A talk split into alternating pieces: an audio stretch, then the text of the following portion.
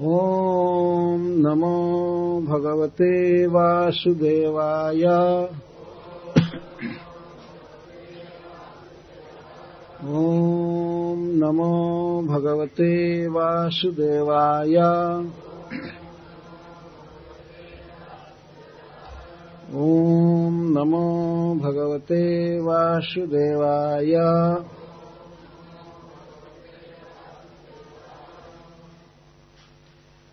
प्रसङ्गमजरम् पाशाम् आत्मनः कवयो विदुः। स एव साधु सुकृतो। मोक्षद्वारमपावृतम्।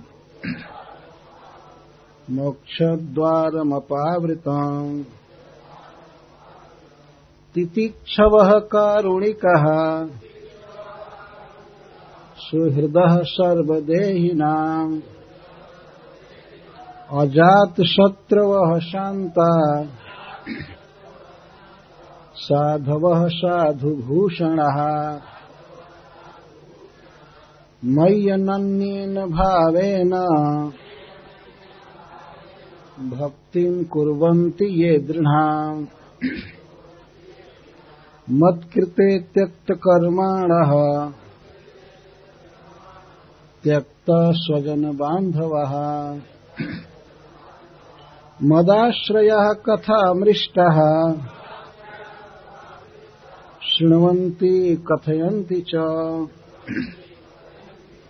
तपन्ति विविधास्तापा। नैतान् मद्गतचेतसः। तयेते साधवः साध्वी। सर्वसङ्गविवर्जितः सङ्गस्ते स्वथते प्रार्थ्यः। सङ्गदोषहराहिते सताम् प्रसङ्गान् मम वीर्यसंविद। भवन्ति हृतकर्णरसायनः कथा तज्जोषणादास्वपवर्गवर्त्मनि। श्रद्धा श्रद्धारतिर्भक्तिरनुक्रमिष्यति। अजराम कभी क्षीण नहीं होने वाला। पाशा बंधन। आत्मन, आत्मा का। कवय, विद्वान लोग। विदुह जानते हैं, कहते हैं। स एव, वही प्रकृष्ट आसक्ति साधुसु, साधुओं में, साधुओं के प्रति कृत यदि की जाए तो मोक्ष द्वारा मोक्ष का द्वार हो जाता है। अपावृतम खुला द्वार। श्री भगवान कपिल देव अपनी माता देवहूति जी से कहते हैं कि माँ, मनुष्य की जो चेतना है चेत मन यही बंधन और मुक्ति का कारण है। यदि विषयों में मन लगता है तो जीव का बंधन होता है। बहुत बहुत काल तक उसे जन्म मृत्यु के अधीन रहना पड़ता है और विविध दुख भोगना पड़ता है। पर वही मन यदि भगवान में लग जाता है, तुलसी, पुरुष में, पुरुषोत्तम भगवान श्री कृष्ण में तो वह मन फिर आत्मा को मुक्त कर देता है। जो मन संसार बंधन में बांधने वाला है, वही मन खुलने वाला भी है। तो विषयों में लगता है तो आत्मा के लिए बंधन होता है और भगवान में लगता है तो आत्मा मुक्त हो जाता है। और भक्ति की महिमा भगवान बता रहे हैं, जिसे आध्यात्मिक योग कहे उन्होंने, सर्वांग न्यायपुरम सभी अंग पूर्णतः एकाग्र हो जाते हैं यदि भक्ति कोई करता है तो। अब बता रहे हैं भगवान की साधु संग सबका मूल है।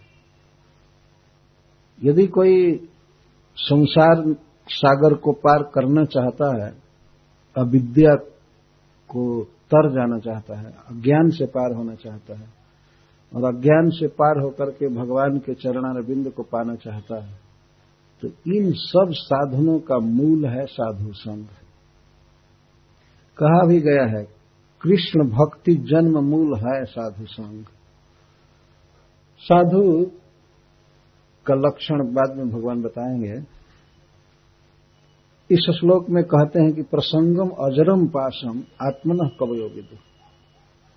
प्रसंग, संग का अर्थ है आसक्ति और प्र का अर्थ है प्रकृष्ट रूपे जो बहुत आसक्ति है संसार के प्रति, इसी को कवियों ने, विद्वानों ने आत्मा का अजर पास कहा है।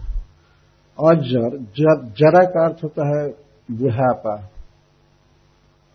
और इस संसार में जो जीव की आसक्ति है यह अपने आप कभी नहीं जाएगी, जीर्ण नहीं होती है। शरीर जीर्ण हो जाता है, पर मनुष्य की आसक्ति जीर्ण नहीं होती। भोगा न भुगता वयमे व भुगता भोग संसार के समाप्त नहीं होंगे। ऐसे ही संसार रहेगा। भोगने वाला बूढ़ा हो जाएगा, मर जाएगा, चला जाएगा। भोग तो जेव के त्यों रहेंगे। मनुष्य समझता है कि मैं भोग कर रहा हूँ, भोगों को भोग रहा हूँ, लेकिन भोग ही उसको भोग रहे हैं। भर्तृहरि जी कहते हैं, भोगा न भुगता वयमे व भुगता भोग नहीं भोगे जा रहे हमको ही भोग भोग रहा है। क्योंकि अब तक जितने मनुष्यों का जन्म हुआ, बहुत काल से वे खाए, पिए, ये सुख भोगे सुख भोगे, भोग तो ज्यो के त्यों रह गए। और भोगने वाले मरकर चले चले जाते हैं। तपो न तप्त वयमे व तप्त। कष्ट कम नहीं हुआ। कष्ट दूर करने के लिए, दुख दूर करने के लिए आदमी प्रयास करता है। दूर करने वाला ही खत्म हो जाता है, दुख जेम के त्यों रह जाता है। तो इस प्रकार इसको प्रकृष्ट आसक्ति कहा गया। बहुत आसक्ति है भोगों के प्रति। धन के प्रति, स्त्री के प्रति बच्चों में आसक्ति, शरीर के सुख स्वाच्छंद में आसक्ति। तो कोई बात नहीं, भगवान कपिल देव कहते हैं कि जो आसक्ति भोगों के प्रति है, उसी आसक्ति को यदि साधुसुकृत जिस साधुओं में किया जाए, भगवान के भक्तों के साथ आसक्ति की जाए तो मुक्ति का खुला द्वार बन जाता है। बहुत महत्वपूर्ण बात भगवान कह रहे हैं। स एव वही प्रकृष्ट संग, स एव वही, कोई और बदलने की ज़रूरत नहीं है। वही आसक्ति साधुसु कृत यदि साधुओं में, भक्तों में की जाती है तो मुक्ति द्वारम, मोक्ष द्वारम अपावृतम। अप आवृतम। आवृत का अर्थ है बंद, और अप का अर्थ है बियॉन्ड नहीं, मैंने खुला हुआ द्वार खुला द्वार है मुक्ति का। यदि आसक्ति करनी ही है किसी को तो साधुओं के साथ आसक्ति करनी चाहिए। उनके साथ बैठना, उनके साथ घूमना वे अच्छा लगे। उनकी सेवा करना, उनसे बातें करना, जो भी संबंध करना हो तो साधुओं से करना चाहिए। जो आसक्ति करनी है, तब व्यक्ति मुक्त हो जाता है। और इस संसार में लोग विषयों के प्रति आसक्त हैं। विशेष करके धन, सुख है, स्त्री आदि में घोर आसक्ति है। और ऐसी आसक्ति है जिसको काल कभी भी नष्ट नहीं कर सकता है। गजेंद्र जी कहते हैं, काले न न जस विप्लव तस्यात्म लोक का वर्ण से मोक्ष। काल के द्वारा अविद्या का नाश नहीं होता है। कुछ करना पड़ता है अविद्या का नाश करने के लिए। जैसे कोई व्यक्ति जन्म ले और उसको एकांत में छोड़ दिया जाए, कोई सिखाए न, बोले नहीं, उसको विद्यालय न भेजा जाए तो ऐसे उम्र बढ़ते बढ़ते वो कुछ नहीं सीख पाएगा। ऐसा नहीं कि उम्र बढ़ने से वो कई भाषा जान जाएगा, कुछ नहीं जान पाएगा। अभी भी ऐसे अपने देश में है ही ना, स्कूल नहीं गए, नहीं पढ़े, बूढ़े हो गए हैं, लेकिन वो हस्ताक्षर भी नहीं कर सकते। काल लोगों को शिक्षण पढ़ा नहीं देगा। तो इसी तरह से जो आसक्ति है संसार में, यदि आसक्ति की धारा को साधुओं में मोड़ी जाए, तब तो ठीक है। और यदि संसार में विषय भोग में आसक्ति लगेगी तो काल इसका छेदन नहीं कर पाएगा। दिन प्रतिदिन भोगों की लालसा बढ़ती जाएगी बढ़ती जाएगी। कभी क्षीण नहीं होगी लालसा। इसको अजरम पाशम कहा गया। अजर पास है। बहुत मज़बूत रस्सी है जीव को इस जगत में बाँध कर रखने के लिए। ध्यान रखिए, यदि भोगों की लालसा रह गई तो इसी जगत में बारंबार जन्म लेना पड़ेगा, मरना पड़ेगा, और कई प्रकार के शरीर माया देती है। कई प्रकार के, चौरासी लाख प्रकार का शरीर है, और एक एक प्रकार में अनंत अनंत शरीर है। तो जीव की भोग वासना के कारण यहाँ उसको बारंबार जन्म मृत्यु में रहना पड़ता है। बहुत दुख होता है। अजर पास। तो सांसारिक लोगों का संग करने पर आत्मा को इसी जगत में जन्म मरण में रहना पड़ता है। यदि साधु से आसक्ति करे तो भगवान के पास चला जाता है। वही आसक्ति। क्या कारण है साधु का संग करने से जीव मुक्त हो जाता है? आगे भगवान बताएँगे। तो साधव के कौन साधु हैं? साधु का लक्षण भगवान स्वयं बता रहे हैं। तितिक्षव कारुणिका सुहृद सर्वदेही नाम। अजात शत्रव शांत साधव साधु भूषण। ये साधु का लक्षण भगवान बता रहे हैं। वैष्णव का यह भक्त का यह लक्षण है, तितिक्षव।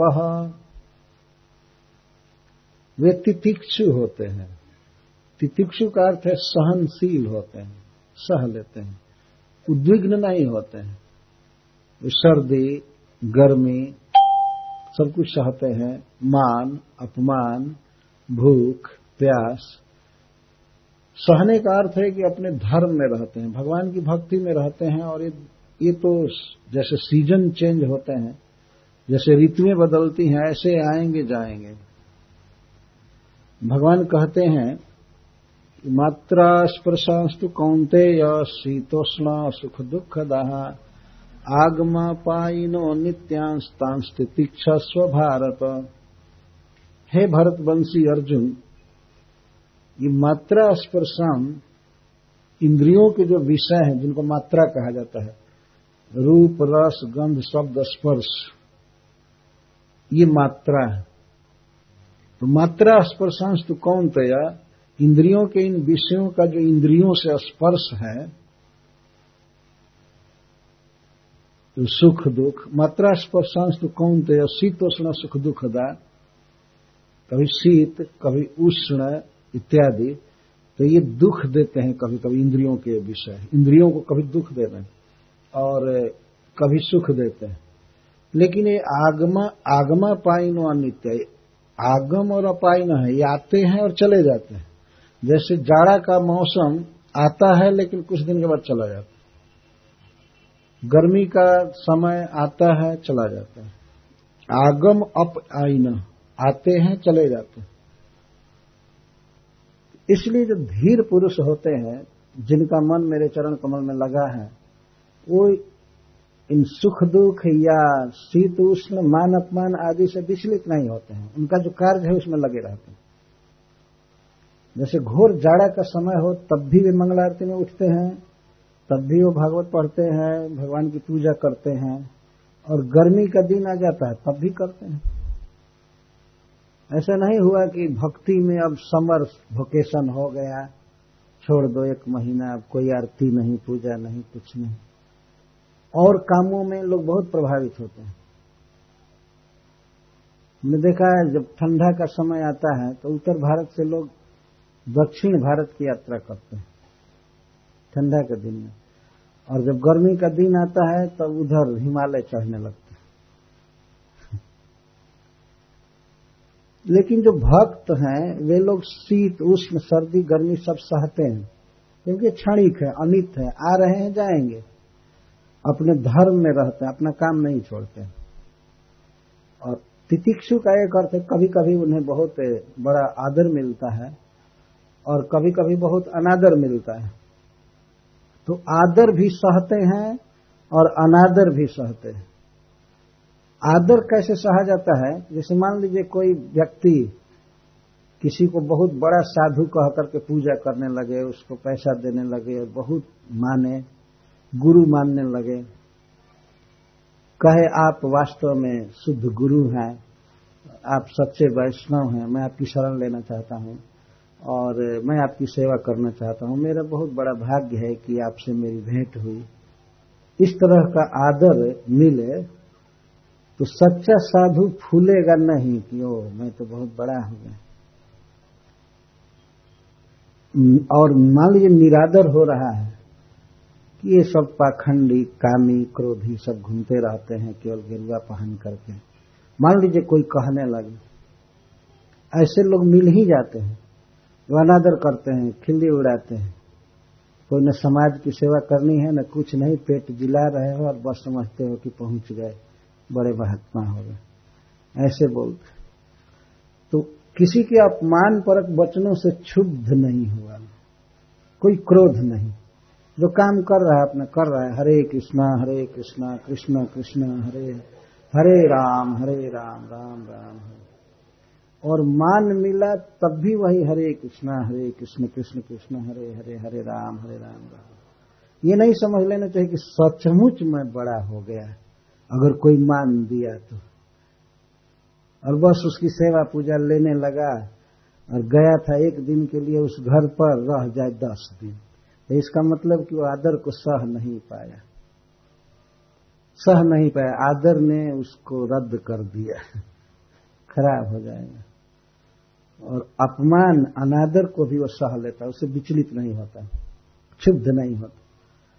भगवान सबसे पहले अपने भक्तों का लक्षण ये बता रहे हैं। भक्तों का ये लक्षण नहीं है कि बहुत तिलक मार लिया, कंठी भर गले बाँध लिया, बस वैष्णव हो गया। भगवान जो लक्षण बता रहे हैं वो देखना चाहिए। ऐसे कभी कभी देखा है मैंने, कुछ लोग बहुत मोटा तिलक करते हैं रामानंदियों में खास पूरा ललाट भर करके, और जप माला छापा तिलक, सरय नए को काम, मन कांचे, नाचे नाचे वृथा सांचे, राचे, राम। एक कवि ने कहा है जप माला छापा तिलक सरय नए को काम। ये माला इतना घुमाते हो और बड़ा बड़ा तिलक छापते हो, इसे कुछ नहीं होगा। नाम जपने से कल्याण होगा। ये नहीं कि माला लेकर खट खट खट घुमाते रहो घुमाते रहो। कुछ लोग बोलते नहीं है। देखा गया है। और बहुत बड़ी बड़ी माला लेकर के चलते चुपचाप रहते हैं, केवल खटखट आवाज़ आती है माला घुमाने की। तो उसे क्या होगा? तो नाम जपना है ना? हरे कृष्णा हरे कृष्णा कृष्णा कृष्णा, हरे हरे। हरे राम हरे राम राम राम, हरे हरे। वास्तव में भगवान नाम के उच्चारण से जो होना होगा होगा। यह नहीं कि दुनिया को दिखाने के लिए, ठगने के लिए बड़ी बड़ी माला घुमा रहे हैं। कभी कभी हमने देखा है, श्रीमद भागवतम की कथा में भी कुछ लोग माला घुमाते रहते तो दोनों का अपराध किए। नाम का भी और कथा का भी। दोनों का अपराध करते न नाम जब अच्छा से किए और न कथा अच्छा से सुने। इस तरह का अपराध नहीं करना चाहिए। एक भक्ति करनी है तो उसी को अनन्य भाव से करता रहे। करता रहे। और जब समय बदले तब दूसरे, दूसरा अंग करे। एक अंग को जिसको करना है उसको खूब अच्छी तरह से करना चाहिए। तो तितिक्षव। भगवान ने बता रहे हैं। सहनशील। चलो प्रभुपाद इस श्लोक के तात्पर्य में लिखते हैं कि इतिहास बताता है कि कैसे प्रतीक्षा होनी चाहिए। जिस, जैसे चैतन्य महाप्रभु के प्रधान पार्षद नित्यानंद प्रभु को मधाई ने मार दिया मटके से। और ऐसे भगवान का तो स्पिरिचुअल शरीर है, लेकिन देखने में आए खून बह रहा है।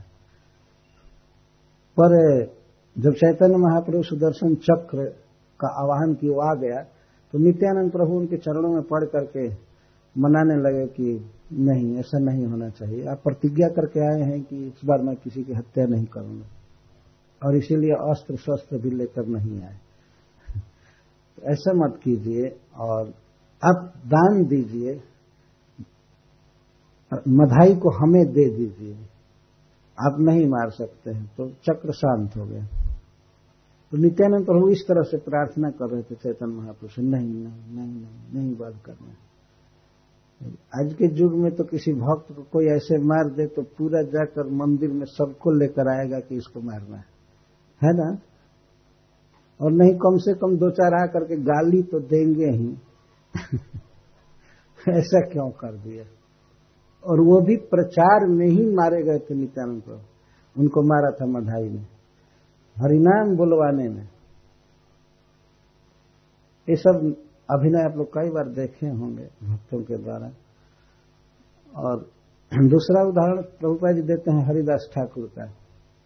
वो भी भगवान का नाम जपने के कारण उनको 22 बाज़ार में घुमा घुमा करके बेग से मारा गया। और अंत में वो मारने वाले यवन ये समझे कि अब मर गया तो उनके दुर्गति के लिए दफनाए नहीं, गंगा में फेंक दिए। क्योंकि उनका तो विचार जस्ट विपरीत है, उल्टा है। वो समझते हैं कि यदि ज़मीन में नहीं गाड़ा जाएगा, नहीं दफनाया जाएगा, गंगा में फेंक दिया जाएगा तो ये जीव नरक में जाएगा। ये ये भावना करके फेंक दिए गंगा में। और उनको ये दुख था कि ये मुसलमान होकर के हिंदुओं के भगवान का नाम क्यों लेता है? क्यों हरे कृष्ण जपता है? यही बस अपराध लेकिन भगवान की कृपा से हरिदास ठाकुर जीवित रहे, गंगा जी की लहरों ने उनकी रक्षा किया तो जी करके फिर आ गए। फिर आकर वहीं पर भजन करने लगे। हरे कृष्णा हरे कृष्णा कृष्णा कृष्णा, हरे हरे हरे राम हरे राम राम राम, हरे हरे। और इसी प्रकार से शिल प्रभुपा उदाहरण देते हैं ईसा मसीह का। क्राइस्ट का, उनको सूली पर चढ़ा दिया गया। केवल भगवान का प्रचार करने के कारण, और कोई अपराध नहीं किए थे। पर इस तरह से दुख आ जाता है भक्तों पर भी। अच्छा काम कर रहे हैं, फिर भी दुख आएगा। बहुत अच्छा काम कर रहे हैं, फिर भी निंदा होने लगेगी। ये स्वाभाविक है इस संसार में आना, इसको द्वंद्व कहा जाता है। शीत है तो उष्ण आएगा ही, मान है तो अपमान होगा ही। कभी कभी शारीरिक प्रहार भी हो जाता है। स्तुति हो रही है तो निंदा होगी ही। तो चाहे स्तुति हो, निंदा हो, मान हो, अपमान हो, सर्दी, गर्मी, सुख, दुख, स्वजन का वियोग हो जाए, कुछ हो जाए, धन की हानि हो जाए, शरीर रोगी हो जाए, कुछ भी हो, लेकिन जो अपना कर्तव्य है उसी में भक्त लगे रहते हैं। ऐसे भक्तों को तितिक्षु कहा जाता है। सहनशील। तितिक्ष वह कारुणिका। और दूसरा गुण भगवान बता रहे हैं, कारुणिक। करुणा होती है। करुणा का अर्थ है, पर दुख हानि इच्छा दूसरे के दुख को दूर करने की जो भावना है, उसको करुणा कहते हैं। भले व्यक्ति दुख दूर करने में समर्थ न हो, लेकिन अगर ये भावना है कि यह व्यक्ति सुखी हो जाए, इसका दुख दूर हो जाए, और उसका दुख दूर करने के लिए प्रयास करता है, धन से, शरीर से, वचन से और कई प्रकार की सुविधा दे करके उसका दुख दूर करता है तो इसको कारुणिक कहा गया जैसे माँ माँ अपने बच्चे का दुख दूर करने का प्रयास करती है। भले कभी कभी नहीं कर पाती है, लेकिन उसकी भावना कितनी पवित्र है, शुद्ध है। कि हमारा बच्चा सुखी हो जाए, इसका रोग दूर हो जाए हंसे खेले, खाए। प्रत्येक प्राणी के प्रति अगर यह भावना होती है किसी व्यक्ति में, वो है साधु। करुणा करना ये सहज, अच्छे लोगों का काम है। करुणा, आज के युग में इस गुण का बहुत बड़ा अभाव है। लोगों का हृदय कर्कश हो गया है। देखते हैं सामने, दुख भोगते हुए जीवों को, लेकिन हृदय द्रवित नहीं होता। शिल प्रभुपा जी कहते हैं कि मैं कलकत्ता में देखता था। रोड पर सामने मुर्गी का गला काटते हैं। और मुर्गी जब छटपटाता है तो उसको देख करके काटने वाले को खुशी होती है, कोई दुख नहीं होता। इस तरह के लोग हैं। और कितने पशु काटे जा रहे हैं। ट्रकों में ठुस ठुस करके लादते हैं, कहाँ से कहाँ ले जाते हैं। अंत में कसाई खाना में पहुंचाकर स्लाउटर हाउस में उनका वध करते हैं। बहुत बुरी तरह। इस तरह के लोग राक्षस हैं वास्तव में। उनको आदमी की संज्ञा देना एक पाप है। लेकिन अब वो मनुष्य कहलाते हैं और समान अधिकार, वोट देने का अधिकार है, सब अधिकार है। पहले के समय में ऐसे अधिकार नहीं दिया जाता था किसी को, किसी पशु का इस तरह से वध कर दे कोई महाराज परीक्षित ने देखा कि एक शूद्र गाय और बैल के जोड़े को मार रहा है तो उसकी जान मारने के लिए वो तैयार हो गया। भागवत प्रथम स्कंध में कथा है। कितने रोगों से करा रहे हैं और सब करा रहे हैं। तो वैष्णव वो है जो चाहता है कि उसका दुख दूर हो जाए।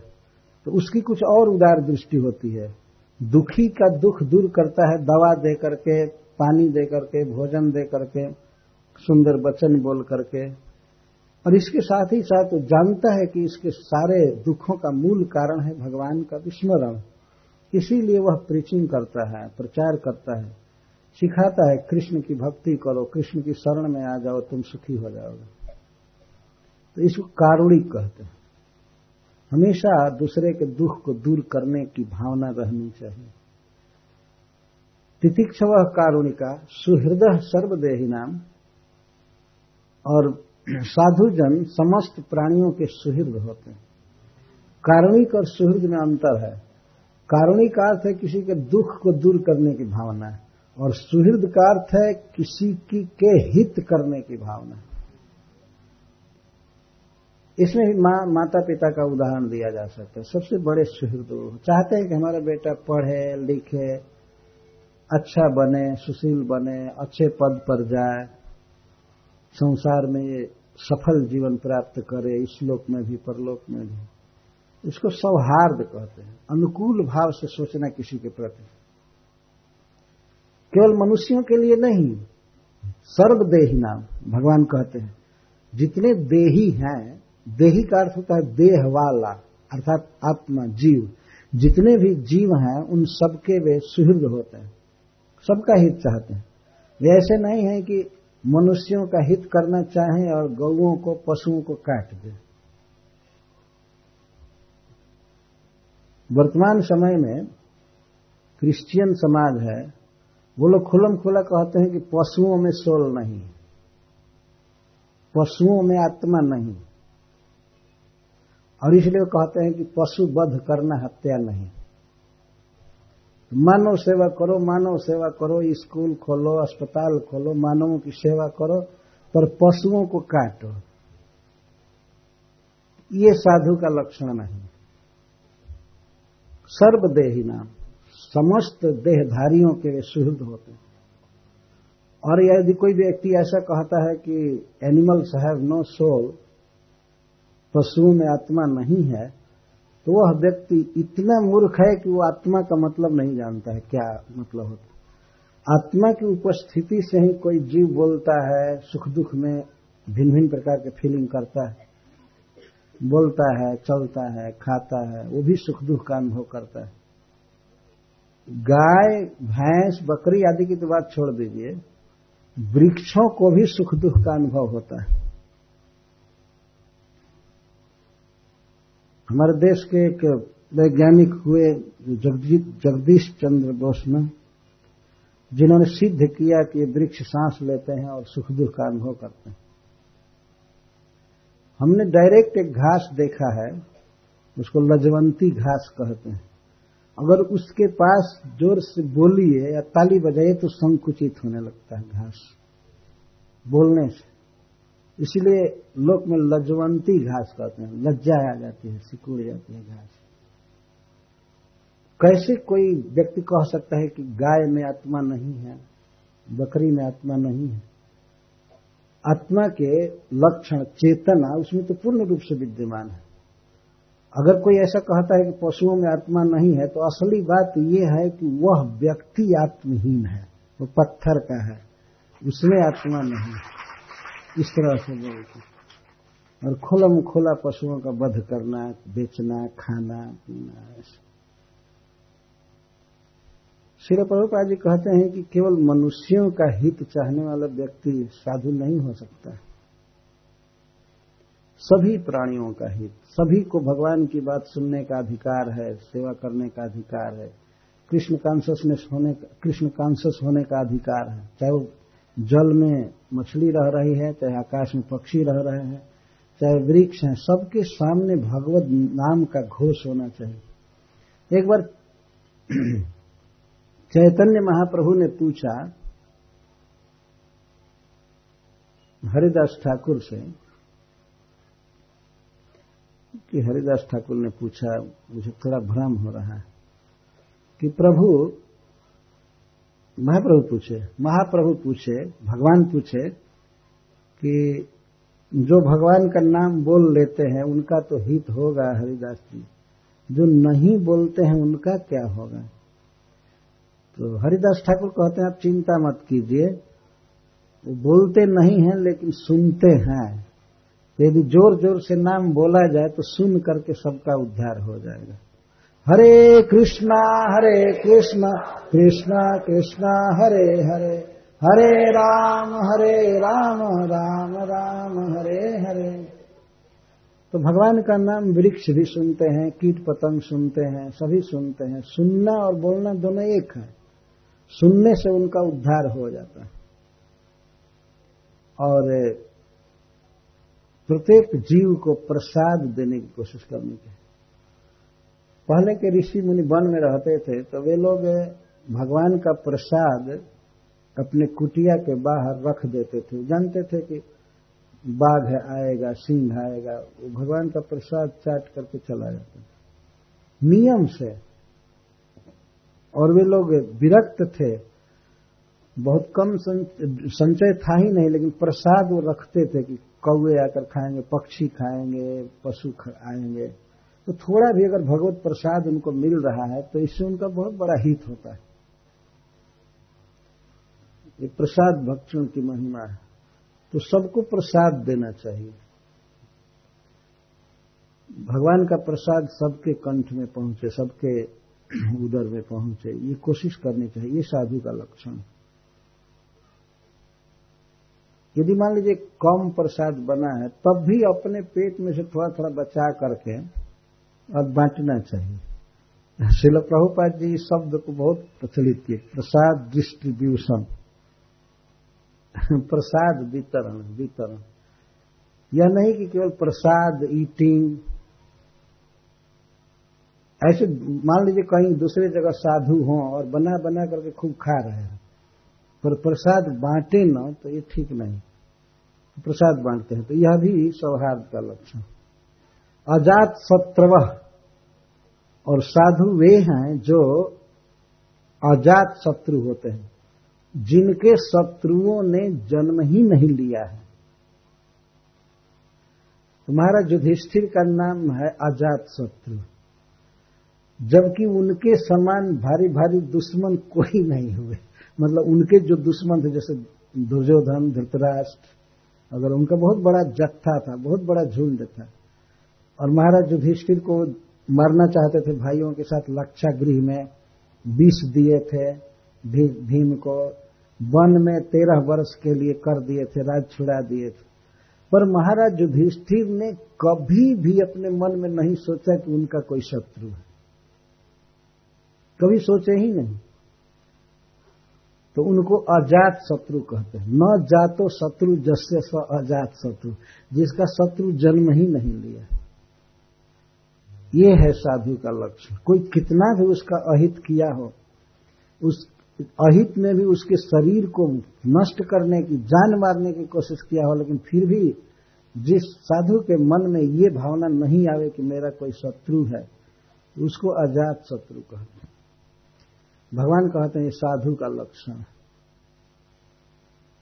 कोई नुकसान किया है, अहित किया है, बहुत भारी बाधा किया अर्थ हानि किया या शरीर पर प्रहार कर दिया, कुछ भी किया, लेकिन बदला लेने की भावना नहीं होती, प्रतिशोध लेने की भावना नहीं होती है साधु और यही मानता है कि हमने कोई बुरा कर्म किया था, हमारे किसी विपाक का कर्म फल का, ये हमारे कर्म का एक फल है, वो उसको अपने ही कर्म का फल सोच करके भोग लेता है, शांत रहता है।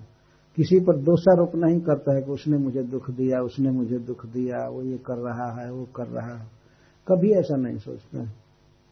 तो अजात वह शांत और साधु शांत रहते हैं। यह शांत कार से कभी क्रोध नहीं करते। हैं और कभी भोगों के लिए लोलुप नहीं रहते हैं। यहाँ भागो, यहाँ जाओ, ये लो ये लो, ये करो ये करो। भोगों के लिए अशांत नहीं होता है। कृष्ण भक्त निष्काम अतएव भुक्ति मुक्ति सिद्धि का भी सकल या शांत। कृष्ण भक्त निष्काम अतएव शांत। भगवान चैतन्य महाप्रभु कहते हैं कि ये भुक्ति मुक्ति सिद्धि कामी जो भोग चाहते हैं, मुक्ति चाहते हैं, सिद्धि चाहते हैं, सब अशांत रहते विक्षिप्त रहते लेकिन कृष्ण भक्त निष्काम अतएव शांत। कृष्ण का भक्त निष्काम होता है, उसकी कामनाएँ नहीं रहती हैं तो बिल्कुल शांत होता है। शांत का अर्थ है कि कोई भोग की लालसा नहीं होती है। बहुत हलचल नहीं, बहुत भाग दौड़ नहीं, शांति। ये भगवान अपने श्रीमुख से अपने भक्तों के लक्षण बता रहे हैं। अजात शत्रु शांत, साधव। अब साधु होते हैं। साधु का अर्थ है जो शास्त्र के नियमों के अनुसार चलते हैं, सदाचार परायण होते हैं। सदाचार का अर्थ सताम आचार सदाचार। जो पहले के साधुओं ने, पहले के बड़े बड़े लोगों ने किया है, जो चाल चले हैं, जो बोले हैं, जो खाए हैं, जो किए हैं, वो सदा शास्त्र के मर्यादा के अनुसार किए हैं। शास्त्र का उल्लंघन करके नहीं। तो साधु उनको कहा जाता है, जो शास्त्र के अनुसार चलते हैं। शास्त्र यदि कहता है कि कृष्ण परम प्रभु हैं, भगवान उनका भजन करो तो भजन करते हैं। शास्त्र यदि निषेध करता है, अभक्ष भक्षण का तो नहीं कभी खाते हैं। शास्त्र निषेध करता है, पर स्त्री गमन नहीं करना है, महापाप है तो कभी नहीं करते हैं। कभी सोच ही नहीं सकते मन में। ये सब सदाचार हैं। इनका जो पालन करता है, उसको साधु कहा जाता है। उसको बहुवचन में भगवान साधुआ कहते हैं। और साधु भूषण है। साधु यह, साधु का अर्थ है सुशीलम, सुंदर शील। तो सुंदर स्वभाव ही साधु का भूषण होता है। आभूषण होता है। भगवान के प्रेम में गदगद रहता है और किसी का अपमान नहीं करता, किसी को दुख नहीं देता। बड़ों के प्रति नम्र रहता है, गुरुजनों के प्रति नम्र रहता है, समान वालों से मैत्री करता है और दीनहीन लोगों पर कृपा करता है। इससे सुंदर सील का स्वरूप है। अपने से बड़े लोगों के सामने झुके रहना चाहिए, सदा नम्र रहना चाहिए, यह है सुंदर स्वभाव। और जो अपने समान हैं, धन में, ज्ञान में, उम्र में, उनसे प्रतिस्पर्धा नहीं होनी चाहिए। उनके साथ मैत्री होनी चाहिए, मित्रता होनी चाहिए, यह है सुस्वभाव। और अपने से हीन, दिन, दुखी व्यक्ति के प्रति उपेक्षा नहीं होनी चाहिए, उन पर कृपा होनी चाहिए। तो तीन प्रकार का भाव है। एक है प्रश्रय, मैत्री और कृपा। अपने से छोटों के प्रति कृपा रखें और अपने समान वालों से मित्रता रखें और अपने से जो बड़े हैं, विद्या में, जाति में, किसी गुण में बड़े हैं तो उनके सामने झुका रहना चाहिए। प्रश्रय, इसको सील कहते हैं। तो सच्चे साधु बहुत सिलवान होते हैं और उनका सिल ही आभूषण होता है। किसी आदमी की शोभा वास्तव में सुंदर कपड़ा पहनने से या बहुत अलंकार धारण करने से नहीं होती। असली शोभा है सुंदर स्वभाव वाणी में नम्रता हो और शरीर से भी नम्र हो बड़े लोगों के प्रति। और जैसा मैंने और कहा, समान और हीन के प्रति। मित्रता और कृपा और बड़ों के प्रति विनय, प्रश्रय तो यही है किसी व्यक्ति की सुंदरता। साधु भूषण साधु का अर्थ सुंदर स्वभावशील, यही उनका भूषण होता। मई अनन्येन भावेन भक्तिम कुर्वन्ति ये दृढ़ाम मत कृते त्यक्त कर्माण त्यक्त स्वजन बांधव भगवान और साधुओं का लक्षण बता रहे हैं। मई अनन्य भावे न भक्तिम कुर्बंती ये दृढ़ जो अनन्य भाव से ज्ञान, कर्म आदि का आश्रय न लेकर के शुद्ध मन से मेरा भजन करते हैं और दृढ़ भक्ति करते हैं, कभी भक्ति छोड़ते नहीं, हमसे प्रेम करना छोड़ते नहीं है, वे हैं साधु। मई अनन्य अनन्य न भावे न भगवान का अब समझ लीजिए कि जो व्यक्ति भगवान के श्री विग्रह को स्वरूप को नहीं मानता है, भगवान से प्रेम नहीं करता है, भगवान की सेवा नहीं करता है, वो साधु हो ही नहीं सकता है। भगवान कहीं भी यहाँ पर कपड़े का रंग नहीं बताए। और ये भी नहीं बताया कि केस कटा लेने से साधु होता है या बहुत लंबा लंबा केस रखने से, दाढ़ी रखने से साधु हो जाता है। भगवान ये सब नहीं बता रहे और वास्तव में साधु में वे गृहस्थ, विरक्त, ब्रह्मचारी, वानप्रस्थी का भेद नहीं कर रहे हैं साधु का लक्षण बता रहे हैं तो मुख्य लक्षण यह है कि मई अनन्य न भावे न भक्ति कुरंती दृढ़ अनन्य भाव से मुझे ही अपने जीवन का सब कुछ मान करके सारा लाभ मानकर सब कुछ हमसे प्रेम करते हैं, मेरी भक्ति करते हैं। पर कभी छोड़ते नहीं हैं। वे हैं साधु। इसकी व्याख्या शिल प्रभुपाद ने बहुत विस्तार से की है। मैं अनन्य न भावे न भक्ति कुरंती ये दृढ़। जो भक्ति करते हैं, वे साधु हैं। ऐसा नहीं कि जो ये सोचे कि हम ही भगवान हो गए, वो साधु नहीं है। उनका तो दिमाग खराब हो चुका है वास्तव में। अगर कोई ये सोचे कि हम ही भगवान हैं या कुछ बरस के बाद हम भगवान होने जा रहे हैं तो समझना चाहिए कि माया ने बुरी तरह से इसके दिमाग को ग्रस्त कर लिया ये कभी नहीं समझेगा। ये साधु का लक्षण नहीं। भक्ति शब्द जहाँ आती है तो वहाँ पर भक्ति शब्द जहाँ आता है तो वहाँ पर और दो शब्द अपने आप आ जाएगा। भक्त और भगवान। तभी भक्ति संभव है। भक्त, भक्ति और भगवान। जब भक्ति शब्द यहाँ पर आ रहा है तो इसका अर्थ है कि कोई भक्त है और कोई उपास्य है, कोई प्रभु है, कोई दास है। और दास का जो कर्म है, अपने स्वामी के प्रति उसको भक्ति कहते हैं। ये डिवीज़न है। और जहाँ पर ये विचार है कि नहीं, हम भजन कर रहे हैं, हम कुछ साधना कर रहे हैं, ध्यान कर रहे हैं तो हम भी भगवान हैं। या कुछ दिन के बाद भगवान हो जाएँगे। एक व्यक्ति ने एक बार एक साधु से पूछा, साधारण आदमी था और एक सन्यासी से पूछा स्वामी जी आप कहाँ से आए हैं? तो मेरे आँख के सामने जब मैं बैठा था, पूछा स्वामी जी आप कहाँ से आए हैं?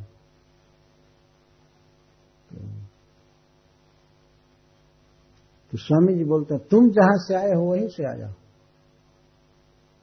तो हम लोग तो चकित हो गए। कोई उत्तर नहीं हुआ प्रश्न। तुम जहाँ से आए हो, वहीं से आए तो सुनने वाला इतना बुद्धू व्यक्ति था। तो अच्छा अच्छा समझ गया। तो हम तो समझ ही नहीं पाए कि वो क्या पूछ रहा है, क्या उत्तर दे रहा है। वो वो प्रसन्न हो गया। तुम जहाँ से आए हो, वहीं से आए हैं। तो बाद में मैं पूछा उससे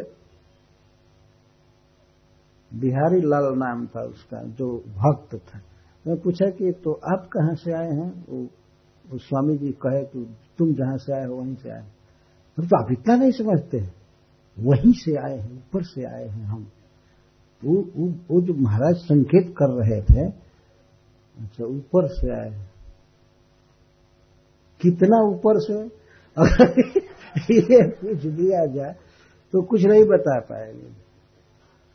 इतना मन में विश्वास है कि ऊपर भगवान रहते हैं तो उनके यहाँ से आए हैं अच्छा एक साधु से पूछा गया, मैं एक दिन कहा था कि स्वामी जी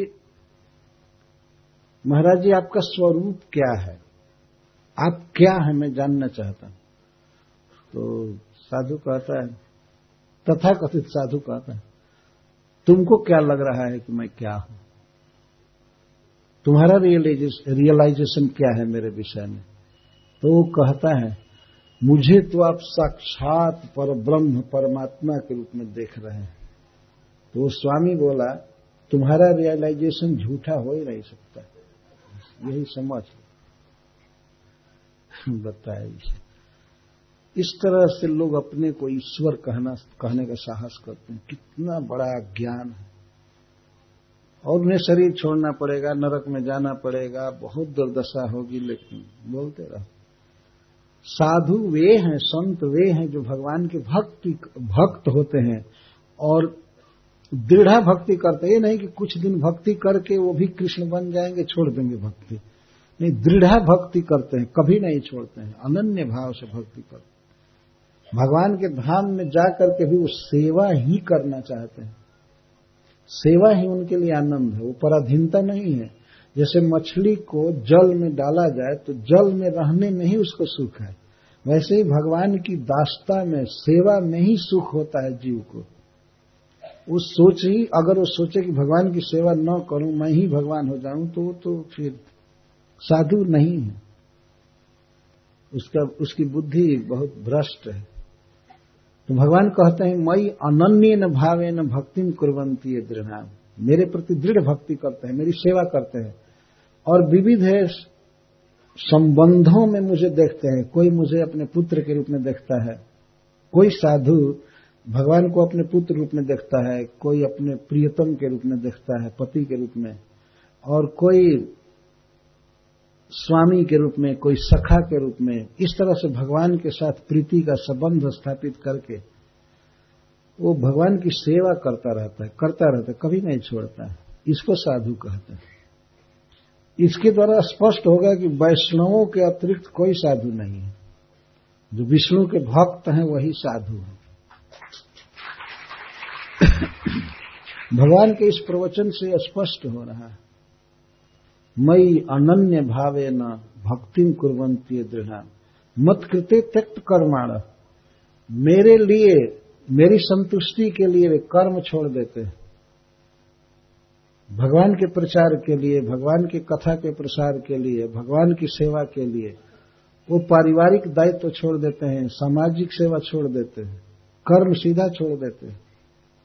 और त्यक्त स्वजन बांधवा, मुझसे इतना प्रेम करते हैं कि यदि ज़रूरत पड़ जाए तो अपने स्वजनों को भी छोड़ देते हैं।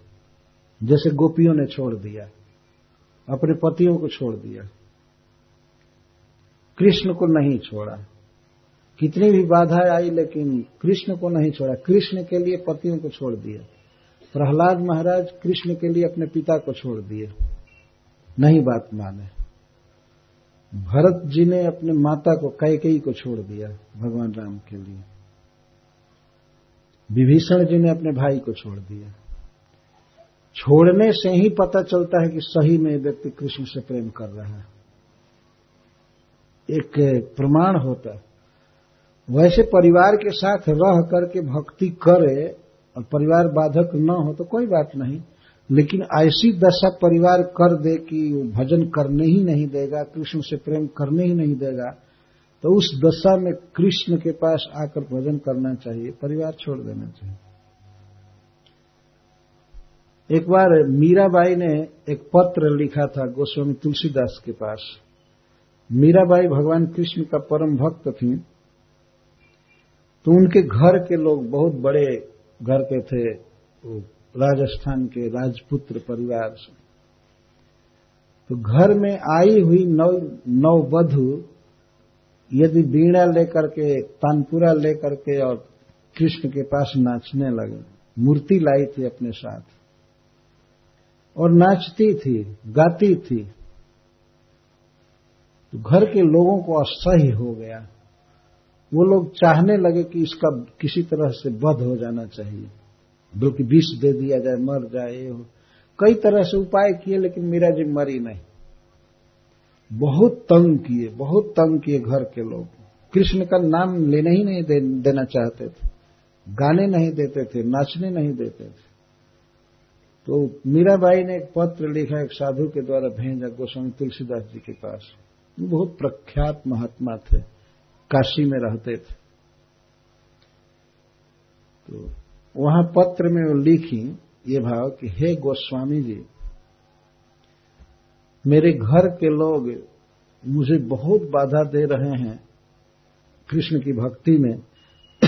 आप कृपा करके बताइए कि मुझे क्या करना चाहिए। तो गोस्वामी तुलसीदास जी ने एक पत्र लिखा, पद पद बना करके लौटाया, कहा, जाके प्रिय न राम वैदेही तजिए ताहि कोटि वैरिसम यद्यपि परम सने। जिन लोगों को राम और सीता प्रिय नहीं है, वैदेही मन विदेह की पुत्री, जाके प्रिय न राम वैदेही तजिए ताहि कोटि बैरी सम, यद्यपि परम सने। भले वो बहुत स्नेह करने वाला हो, लेकिन अगर वो भगवान का भक्त नहीं है, राम सीता से प्रेम नहीं करता है तो उसको कोटि बैरी समझ कर त्याग देना चाहिए। सीधा उत्तर दिया तजियता ही कोटि बैरी समझद्यपि परम सने।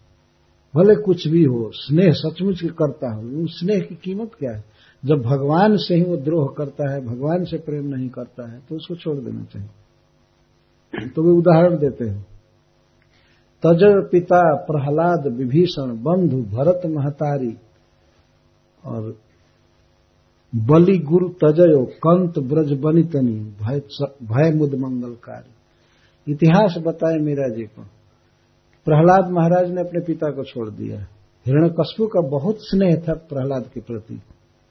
लेकिन भगवान का उबैरी था। भगवान से प्रेम नहीं किया तो प्रहलाद महाराज ने अपने पिता का त्याग कर दिया। उनकी बात नहीं माने, ठुकरा दी।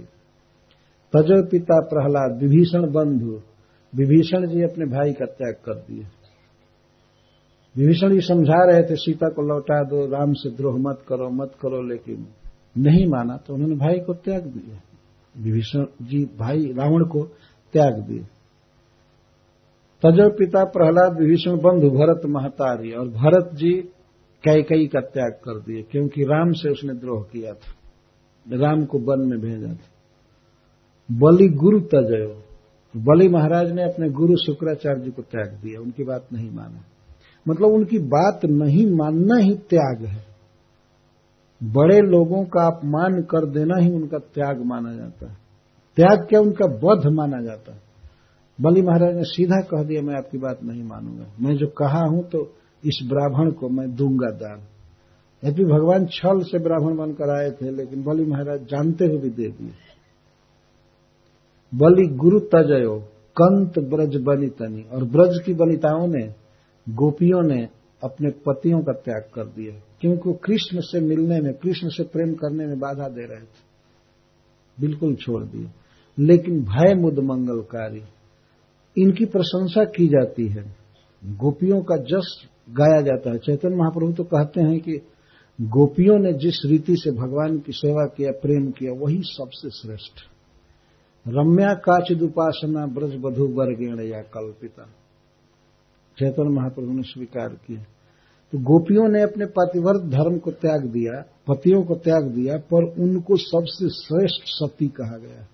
क्योंकि कृष्ण की प्रेमिका थी, भगवान से प्रेम किया। भगवान ही वास्तविक पति है।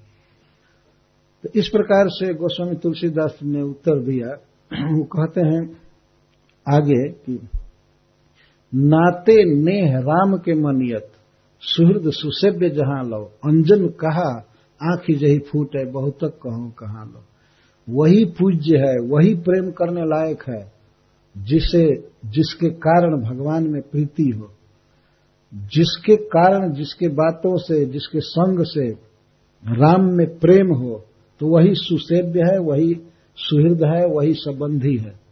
नहीं तो नाम संबंधी कहा और भगवान राम से प्रेम न करे तो अंजन कहा आंखी जही फूटे बहुत तक कहा कहा जैसे नाम है, मान लीजिए किसी का नाम है पति, किसी का नाम है पिता, या पुत्र, या भाई, और वो हेल्प नहीं कर रहा है भगवान कृष्ण से प्रेम करने में, नहीं हेल्प कर रहा है तो तो उस अंजन की तरह है, जिसका नाम अंजन है, लेकिन आँख में लगाते ही आँख फूट जाए तो क्या उसको अंजन कहेंगे? उसको तो त्याग करके रखना ठीक है ना? अंजन कहा आँख जही फूट? है बहुत तक कहो, कहा लो। नाम होने से क्या होगा कि ये पति है, ये भाई है, ये पिता है, पुत्र है। ये तो उस तरह के हैं जैसे नाम है अंजन। तो अंजन से आँख की ज्योति बढ़ती है। लेकिन वैसा अंजन जिसको आँख में लगाने पर आँख फूट जाए तो वो अंजन अंजन नहीं है। ये स्वजन आदि इसीलिए हैं कि लोग कृष्ण से प्रेम करने में सहायता करें। नहीं करता है तो त्याग दो। मीराबाई उस पत्र को पढ़ी और उसी दिन घर से निकल गई। छोड़ दिया घर को। और साधुओं के समाज में घूमती रहती थी, कीर्तन होता रहता था, कथाएँ होती थी। श्री गिरधर आगे नाचूँगी। मेरे तो गिरधर गोपाल, दूसरों न कोई। स्पष्ट बोलते, दूसरों न कोई का मतलब मेरा पति मेरा पति नहीं है। मेरे तो गिरधर गोपाल दूसरों न कोई ये वो गाया करते थे हमेशा। और मीरा मीराबाई ने दिखा दिया दिखा दिया संसार को कि कितना अनन्य भक्त थी वो भगवान कृष्ण की। तो भगवान यहाँ पर कहते हैं कि मई अनन्य भावे न भक्तिम कुरंत ये दृढ़। मत कृत्य त्यक्त कर्माणस, त्यक्त स्वजन बांधवा। इस संसार में अपने बंधुओं को परिवार के लोगों को त्याग देना ये बहुत कठिन है। बहुत कठिन है वास्तव में। लेकिन यदि ज़रूरत पड़ जाए तो साधु त्याग देते हैं, भक्त त्याग देते हैं, भगवान से प्रेम करते हैं। और कभी कभी त्याग का यह भी मतलब होता है कि उनकी बात न मानना। पिताजी हैं, और पिताजी अगर कहते हैं, ये जप नहीं करना है। तो उनकी बात न मान करके जप किया जाए तो एक प्रकार से उनका त्याग ही माना जाएगा त्याग दिया जप नहीं छोड़ सकते हैं, भगवान का नाम नहीं छोड़ सकते तुमको भले छोड़ देंगे। कहैया सुनैया तजो, बाप और भैया तजो, और मैया तजो, दैया पर कन्हैया नहीं तजी हो। सब छोड़ दूँगी, लेकिन कृष्ण को नहीं छोड़ सकती। कोई गोपी कहती है और सब कुछ छोड़ दूँगी, लेकिन कृष्ण को नहीं छोड़ सकती। और वही हुआ भी सब छूट गए, लेकिन कृष्ण नहीं छूटे। इतना दृढ़ निश्चय होता है साधुओं का। उसको साधु कहते हैं। ऐसा नहीं है कि साधु अब दुनिया भर में वेश बनाकर घूम रहे हैं, नाना प्रकार की फिलॉसफी है, ये है, वो है, ऐसा, वैसा। तो भगवान का भक्त होता है। ऐसा नहीं कि वो खुद ही शिव जी हो जाता है। कुछ लोग ऐसे बोलते हैं, शिवो हम मैं शिव हूँ।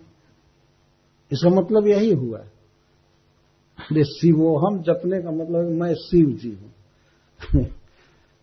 बता, इस प्रकार का नारा बोलना कितनी बड़ी गलती है। कोई शिव हो सकता है? शिव जी के तीसरे नेत्र के पड़ते ही कामदेव जल कर राख हो गया। और काम का कीड़ा, और कहता है कि मैं शिव हूँ। बताया मैं शिव जी हूँ। वो तो संसार के ईश्वर हैं, स्वामी हैं। हम लोग तो निकृष्ट जीव हैं। ये क्यों कहेंगे कि हम शिव हैं? ईश्वर मुझे एक कथा याद आ जाती है। बॉम्बे में मैं, मेरा एक बार प्रोग्राम था। एक मारवाड़ी परिवार में प्रोग्राम था। मारवाड़ी हाल था तो उसमें प्रोग्राम था। तो एक व्यक्ति जो वृद्ध थे आगे बैठे थे कथा में तो मैं कथा चालू किया तो बीच बीच में वो कभी चार मिनट पर दो मिनट पर एक मिनट पर शिवो हम बोला करते थे। अभी अभी हम महामंत्र का कीर्तन किए थे। कथा चालू करने प्रवचन चालू करने से पहले कीर्तन किए थे महामंत्र का और, और बीच बीच में वो निकट ही बैठे थे। और ये नारा बोला करते थे शिवो हम और ऐसे बोलते थे और उनको सर्दी हो गई थी। बूढ़े तो थे ही, खांसते थे। खा खा करके फिर बीच में शिवो हम मुझे बहुत डिस्टर्ब हो रहा था प्रवचन करने बहुत डिस्टर्ब तो मैं तो सहन किया, लगभग 10-15 मिनट तक सहन किया। और मुझे लगभग एक घंटा प्रवचन करना था। किसी तरह मैं सहन किया एकाएक मैं चुप हो गया। माइक ठीक था, सब कुछ ठीक था, सब लोग सुन रहे थे, मैं चुप हो गया। जो आयोजन किए थे स्वामी जी, बोला जाए, क्या बात है, अब चुप हो गए? तो मैंने कहा, पहले शिव जी को यहाँ से हटाइए। पहले शिव जी को हटाइए। इनके कारण मुझे बहुत डिस्टर्ब हो रहा है। तो वो लोग तो समझे नहीं कि मैं क्या कर ये शिव जी को बहुत खांसी हो गई है, सर्दी हो गई है। इनको जरा यहाँ से हटाइए हटाइए। क्या बात है, शिव जी को हटाइए। तो उन लोग, कुछ लोग उठ करके आने लगे हमारे पास। क्या बात है, क्या स्वामी जी क्या बोल रहे हैं? मैं कहा, ये बीच बीच में जो रट रहे हैं कि अहम शिव अहम शिव शिव जी बहुत डिस्टर्ब कर रहे हैं। इनको यहाँ से हटाइए तो लोगों ने कहा भाई चुप रहिए। जी बोलते रहते हैं। जहाँ आपको बोलना है उधर बोलिए कथा के समय मत बोलिए। चुप रहिए।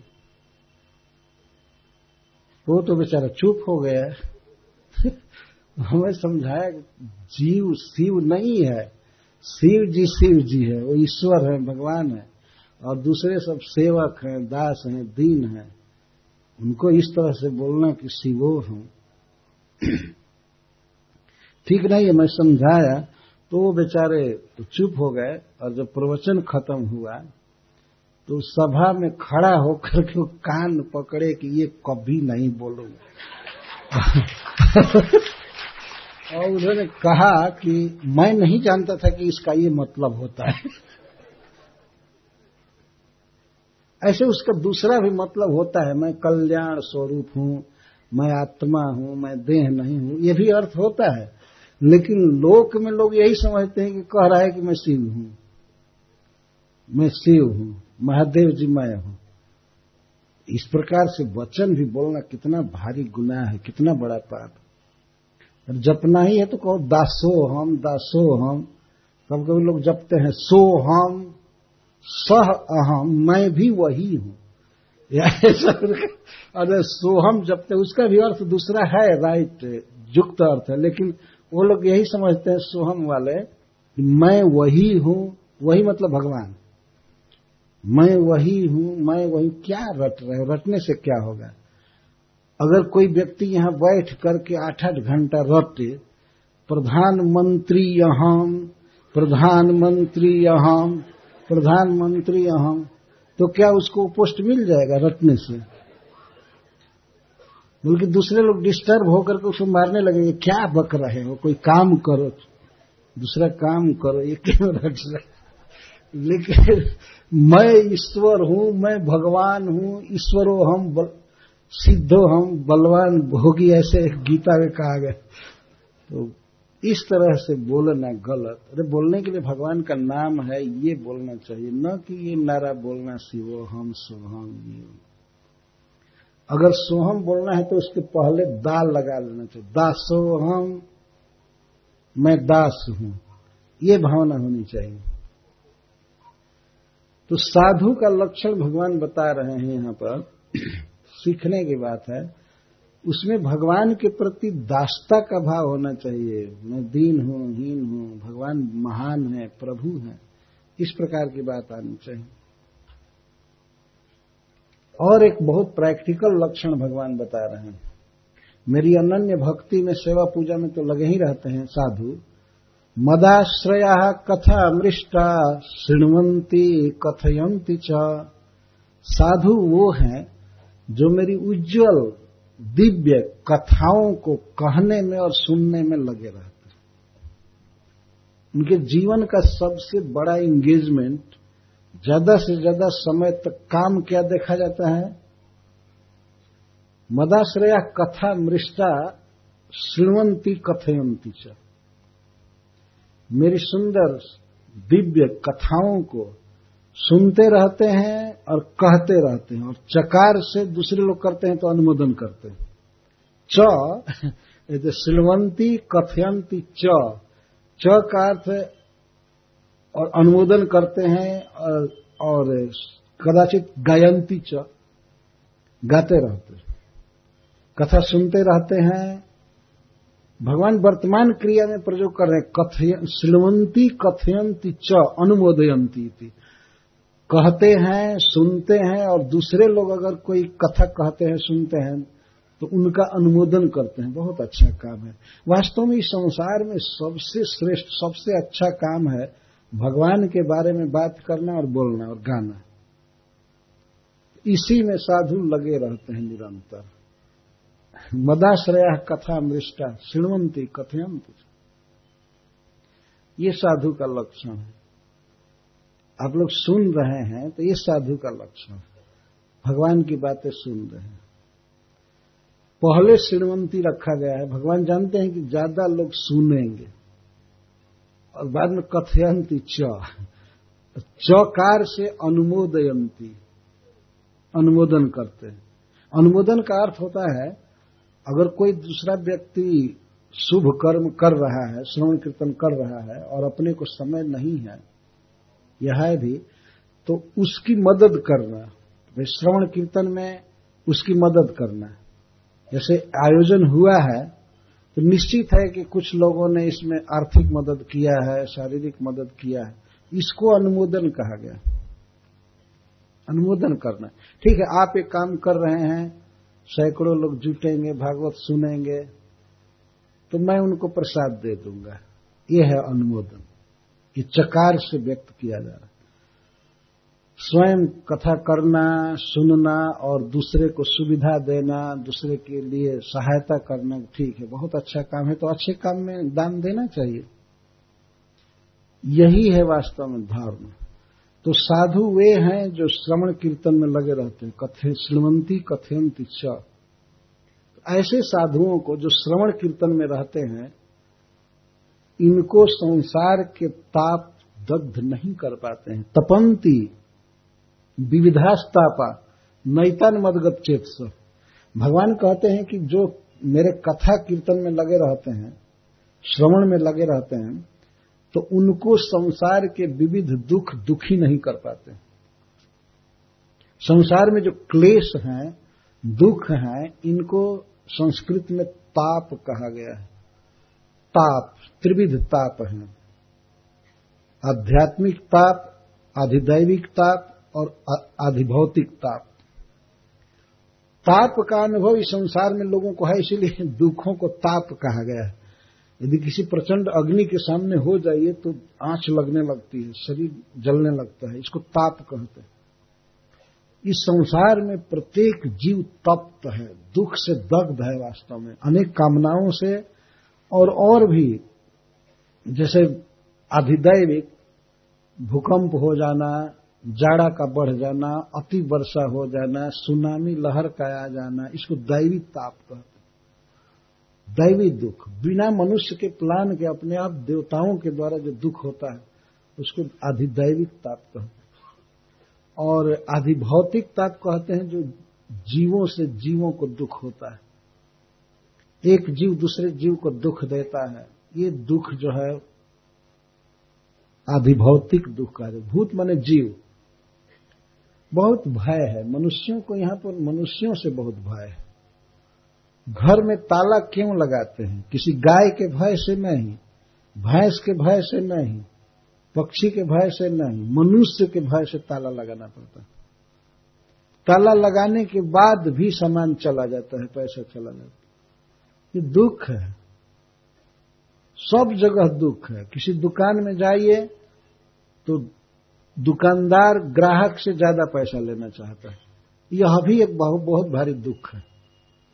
कई प्रकार के दुख हैं। कहीं बैठिए, खास करके बंगाल में, मायापुर आदि में तो मच्छरों से बहुत भय है। मच्छर बहुत खाते हैं वहाँ, सताते रहो। ये दुख है, कितने कितने बड़े बलवान वे हैं। अगर मच्छरों के स्थान में राष्ट्रपति और प्राइम मिनिस्टर भी आएँगे तो उनका भी खून लोग पीने लगेंगे। थोड़ा भी हिचक नहीं सकते कि ये भारत के भाई बहुत बड़े व्यक्ति हैं। इनका खून नहीं पीना चाहिए। प्रकृति के नियम कितने बलवान हैं और जीव कितना असहाय है। इसको भौतिक दुख कहते हैं। जीव से जीव को दुख है सर्प से दुख है, मनुष्यों से दुख है, मच्छर से दुख है, बहुत प्रकार के आपस में डीलिंग्स में एक व्यक्ति चाहता है दूसरे को चीट करे, उसको ज़्यादा ठग ले, उसको ऐसे करे, ये करे, बहुत दुख है। और, आध्यात्मिक दुख, आत्मा का अर्थ कभी कभी देह और मन होता है। अपने आप दुख उत्पन्न हो जाता है देह में। कोई दूसरा नहीं देता है, कोई प्रयास नहीं होता है, लेकिन देह में फोड़ा उठ जाना, फीवर, बुखार हो जाना, अन्य अन्य कई प्रकार के रोग, जैसे कैंसर हो जाना और फोड़ा, फुंसी, सर्दी, सब कई प्रकार के रोग हैं, अपने आप हो जाते हैं। ये दुख है, और मन में भी दुख होता है। मन में चिंता होती है, ग्लानी होती है, यह चीज़ मेरे पास नहीं है, यह ऐसा उसमें क्रोध आना, द्वेष आना काम आना, ये सब दुख है। तो इसको विविधा तापा कहते हैं। तीन प्रकार के ताप हैं और एक एक ताप के अनेक प्रकार हैं। इसलिए भगवान कहते हैं विविधा तापा। ये जीवों को दुख देते ही रहते हैं, देते ही रहते हैं, लेकिन जो लोग भगवान की कथा में रहते हैं, श्रवण कीर्तन में रहते हैं, उनको ये ताप दग्ध नहीं कर पाते, नहीं सता पाते। रहते हैं, लेकिन उसका मन मुझमें लगा रहता है, मदगत चेत सह, भगवान यहाँ कह रहे हैं। उनका चित्त मुझमें रहता है, इसीलिए संसार के दुख का उनको अनुभव ही नहीं होता। तो भगवान में यदि चित्त लगा रहे तो भगवान आनंद घन है, सुख के अक्षय स्रोत हैं। इसीलिए भगवान के टच में रहने से व्यक्ति इतना सुखी होता है, इतना सुखी होता है कि संसार के दुख का उसे पता भी नहीं चलता है। और दुख से दुखी होना तो दूर की बात, पता भी नहीं चलता। भगवान के सुख से सुखी रहता है। और भगवान के सुख का उसे अनुभव क्यों होता है? कैसे होता है? कथा द्वारा। कथा सुन करके वो भगवान के टच में हो जाता है, उसका मन लग जाता है।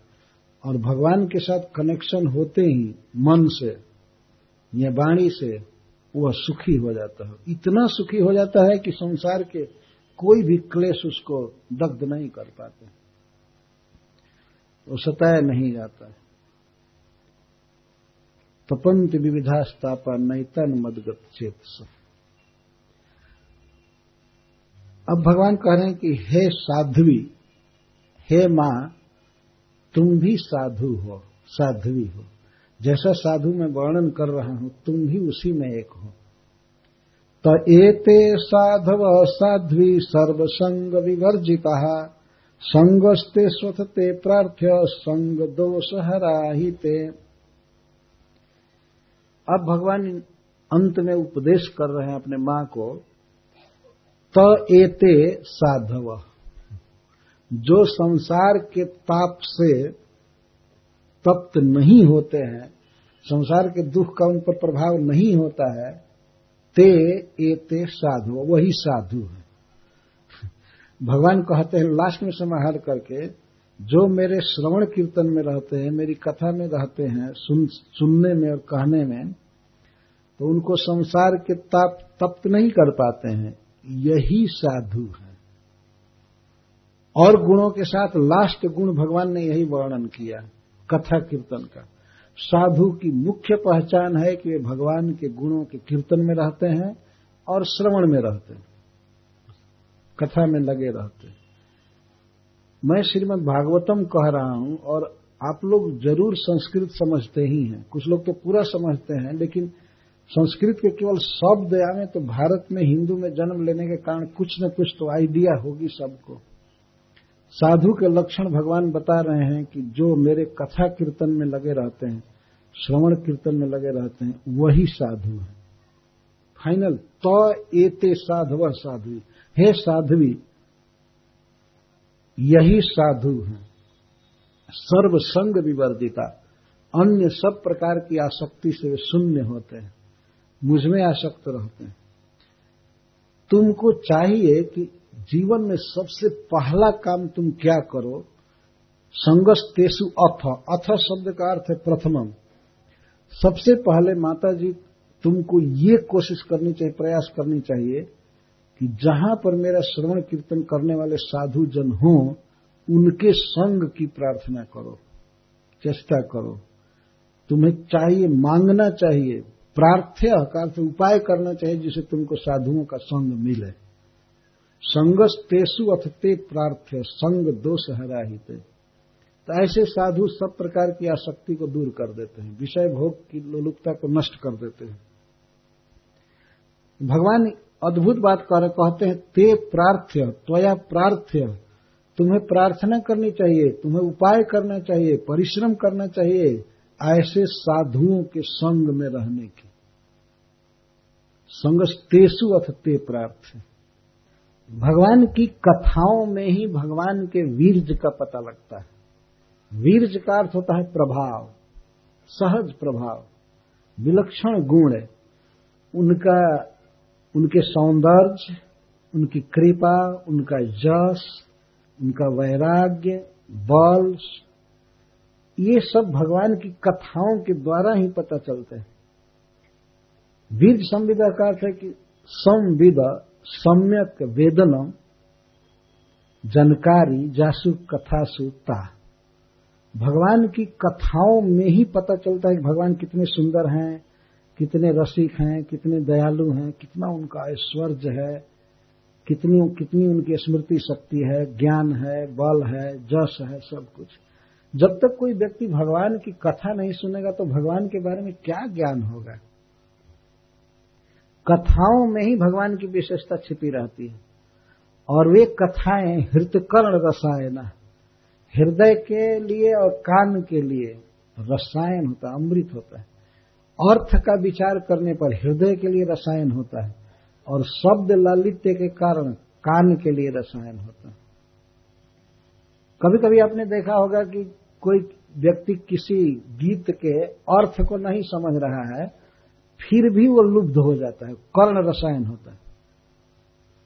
हरिण को सुना जाता है, सर्प को सुना जाता है, वो गीत सुनते हैं, बाजा सुनते हैं, उसका कोई अर्थ नहीं जानते हैं, लेकिन वो भी लुब्ध हो जाते हैं।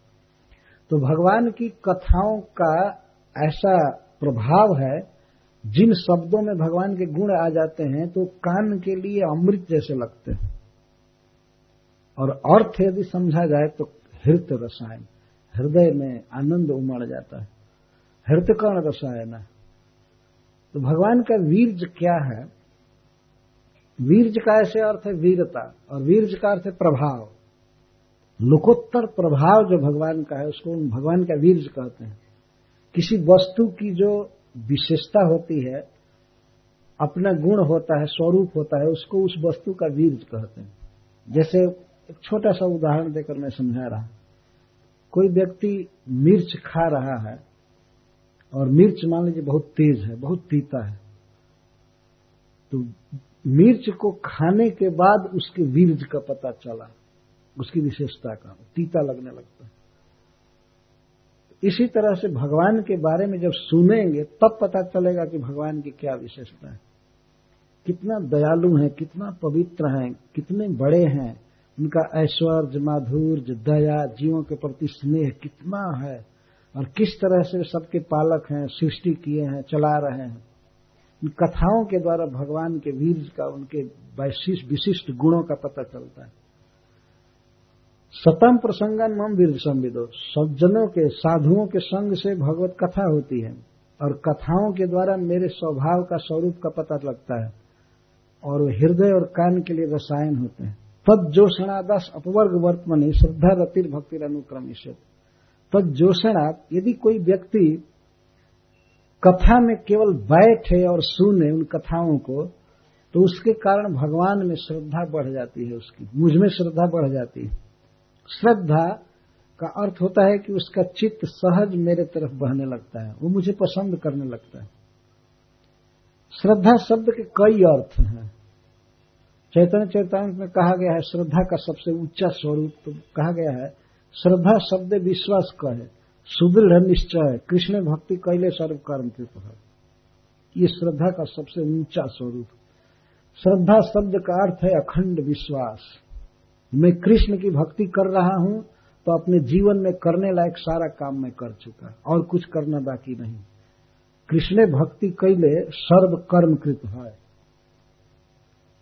यह है श्रद्धा भक्ति के प्रति, कि मैं सबसे श्रेष्ठ काम कर रहा हूँ अपने जीवन में। और अगर मैं भगवान का नाम ले रहा हूँ, भगवान की भक्ति कर रहा हूँ तो मैं सारा वेद पढ़ लिया, सारा तीर्थ कर लिया, सारा जग कर लिया सारे जीवन में, हमारे जीवन में जो भी करने लायक काम थे, सब पूरा हो गया। क्योंकि यही जीव का वास्तविक धर्म है। पर श्रद्धा का अर्थ बिल्कुल प्रारंभ में क्या है? कि भगवान की कथा सुनने पर भगवान में श्रद्धा हो जाती है। इसका अर्थ ये है कि प्रथम श्रोता को भगवान अच्छा लगने लगते हैं पसंद पड़ते हैं भगवान। बिल्कुल प्रारंभिक अर्थ यह है श्रद्धा का टू लाइक भगवान पसंद पड़ने लगते हैं।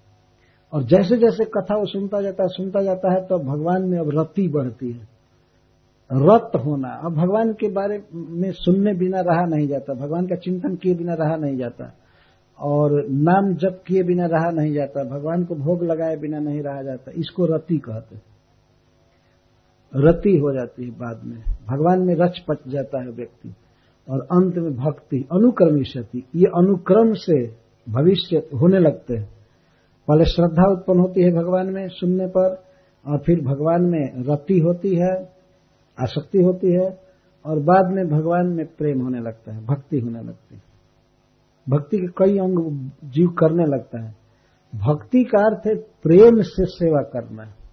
इसलिए श्रील प्रभुपा जी जब भी अनुवाद किए हैं तो डिवोशनल सर्विस कहते हैं, भक्ति। सर्विस केवल नहीं डिवोशनल सर्विस अपना प्रिय मान करके, उनको सुखी करने के लिए किया जाता है, अपने को दास समझ करके तो उसको डिवोशनल सर्विस कहते हैं। जैसे माँ बच्चे की सेवा करती है तो सर्विस कर रही है, कोई सरकारी आदेश से नहीं, या रूटीन बना लिया है, इसलिए कर रही है, ऐसी बात भी नहीं। बच्चे की स्नेह से सेवा करती है, स्नेह से सेवा करती है। अफेक्शनल सर्विस डिवोशनल सर्विस भगवान की, ये सेवा, इसको भक्ति कहते हैं। तो भगवान की सेवा होने लगती है, भगवान का नाम जप वगैरह सब अच्छी तरह से होने लगता है। तो बाद में क्या होता है, इस भक्ति के प्रभाव से भक्त्यापुमान जात विराग आइंद्रियात, भक्ति के प्रभाव से वह पुरुष, वो साधक, इंद्रियों के भोगों से विरक्त हो जाता है। उसे वो अच्छा नहीं लगता है। दृष्टो श्रुता मद रचनानुचिंता कथा सुनने के बाद भगवान के सृष्टि आदि लीला का स्मरण होता है कि भगवान ने बनाया है, भगवान बहुत सुंदर है ये। तो भगवान की रचना सुनने के बाद, या रचना का अर्थ भागवत या कोई गीत आदि, भगवान के बारे में ये सब सुनने पर देखे और सुने गए भोगों से इंद्रियाँ हट जाती हैं, रुचि नहीं रह जाती। और चित्तस्थ जत्तो ग्रहणे जोग युक्त जति सते रिजुहिर जोग मार गई। इसके बाद साधक अब पूर्णतः अपने मन को भगवान में लगाना चाहता है, थोड़ा भी बिखेरना नहीं चाहता है। तो रिजु मार गई, जो भक्ति के बहुत सरल अंग हैं रिजु जोग मार्ग रिजु का अर्थ है सुगम। भक्ति योग के जो अंग है, वास्तव में वही सुगम है। तो उनके द्वारा अपने मन को भगवान में पूरा पूरा अभिनिविष्ट करने में जत्न करता है। असेवयाम प्रकृति गुणानाम। आगे बता रहे हैं भगवान कपिल देव जब प्रकृति के गुणों का, विषयों का सेवन नहीं करता है, मेरे कथा कीर्तन में रहता है तो इसी शरीर में, रहते हुए, इसी शरीर में वो मुझे पा जाता है। उसको जीवन मुक्ति कहते हैं, जीते हुए ही मुक्ति। भगवान बहुत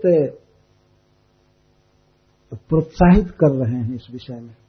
यही यहीं पर मुझे पा जाता है। प्राय लोग ये समझते हैं कि भगवान को पाया जाता है देह छोड़ने के बाद। लेकिन भगवान कपिल देव कहते हैं, नहीं नहीं, देह छोड़ने के बाद तो मेरे पास आएगा ही। इसी देह में रहते हुए आत्मा मुझे पूरा पूरा पा जाता है। क्योंकि मैं सबके हृदय में भी रहता हूँ। मंदिर में रहता हूँ, श्री विग्रह के रूप में। तो मुझे यहीं पाया जाता है। तो सब मिला करके भगवान कपिल देव ने यहाँ बताया कथा सुननी चाहिए साधुओं के संग में। अपने माँ को डायरेक्ट कहना कि तुम्हें सब, सर्वप्रथम साधुओं के संग की प्रार्थना करनी चाहिए। कभी कभी कोई कोई भक्त पूछते हैं कि महाराज जी, हमको कोई डायरेक्ट आज्ञा दीजिए। तो ऐसे पूछते हैं डायरेक्ट आज्ञा दीजिए, हमारे लिए क्या आज्ञा? इस तरह से भगवान यहाँ पर दिशा दे रहे हैं, माँ को आज्ञा दे रहे हैं कि तुम्हें अथ सर्वप्रथम साधुओं के संग की प्रार्थना करनी चाहिए। साधुओं के संग में रहने की। साधुओं के संग में रह करके ही तो भगवान की कथाएँ मिलती हैं और तब भगवान का ज्ञान होता है, वैराग्य होता है। तब भगवान में भक्ति, प्रेम बढ़ता है और प्रेम बढ़ने पर भगवान मिल जाते हैं। ये उपाय। इस प्रकार ये भगवान के उपदेश यहाँ चल रहे हैं और ये सुन करके माता देवहूति ने पूछा भगवान से स्पेशल प्रश्न पूछ रही। उसने पूछा कि, हे प्रभु, आप तो भक्ति के अंगों का वर्णन किए, भक्ति बहुत प्रकार की होती है। मेरे लिए क्या उचित भक्ति है, आप ये बताइए। काचित तो ही उचिता भक्ति। मुझे कौन भक्ति करनी चाहिए? समान रूप से भक्ति के अंगों का भगवान ने वर्णन किया। मैं स्त्री हूँ, आप विचार कर लीजिए। मैं एक तो स्त्री हूँ और अपने को हीन कह रही है कि मुझे कम बुद्धि है। तो आप मेरे लिए स्पेशल बताइए कि मुझे क्या करना चाहिए, भक्ति के किस अंग का हमें पालन करना चाहिए। तो भगवान ने बहुत ही सुंदर तरीके से समझाया। है इसका व्याख्यान कल किया जाएगा। अभी इस यज्ञ में श्रीमद् भागवतम में सहायता करने वालों को कुछ गिफ्ट देने का विधान है। सूदास जी ने बताया। तो कर लेंगे, इसके बाद आरती करेंगे।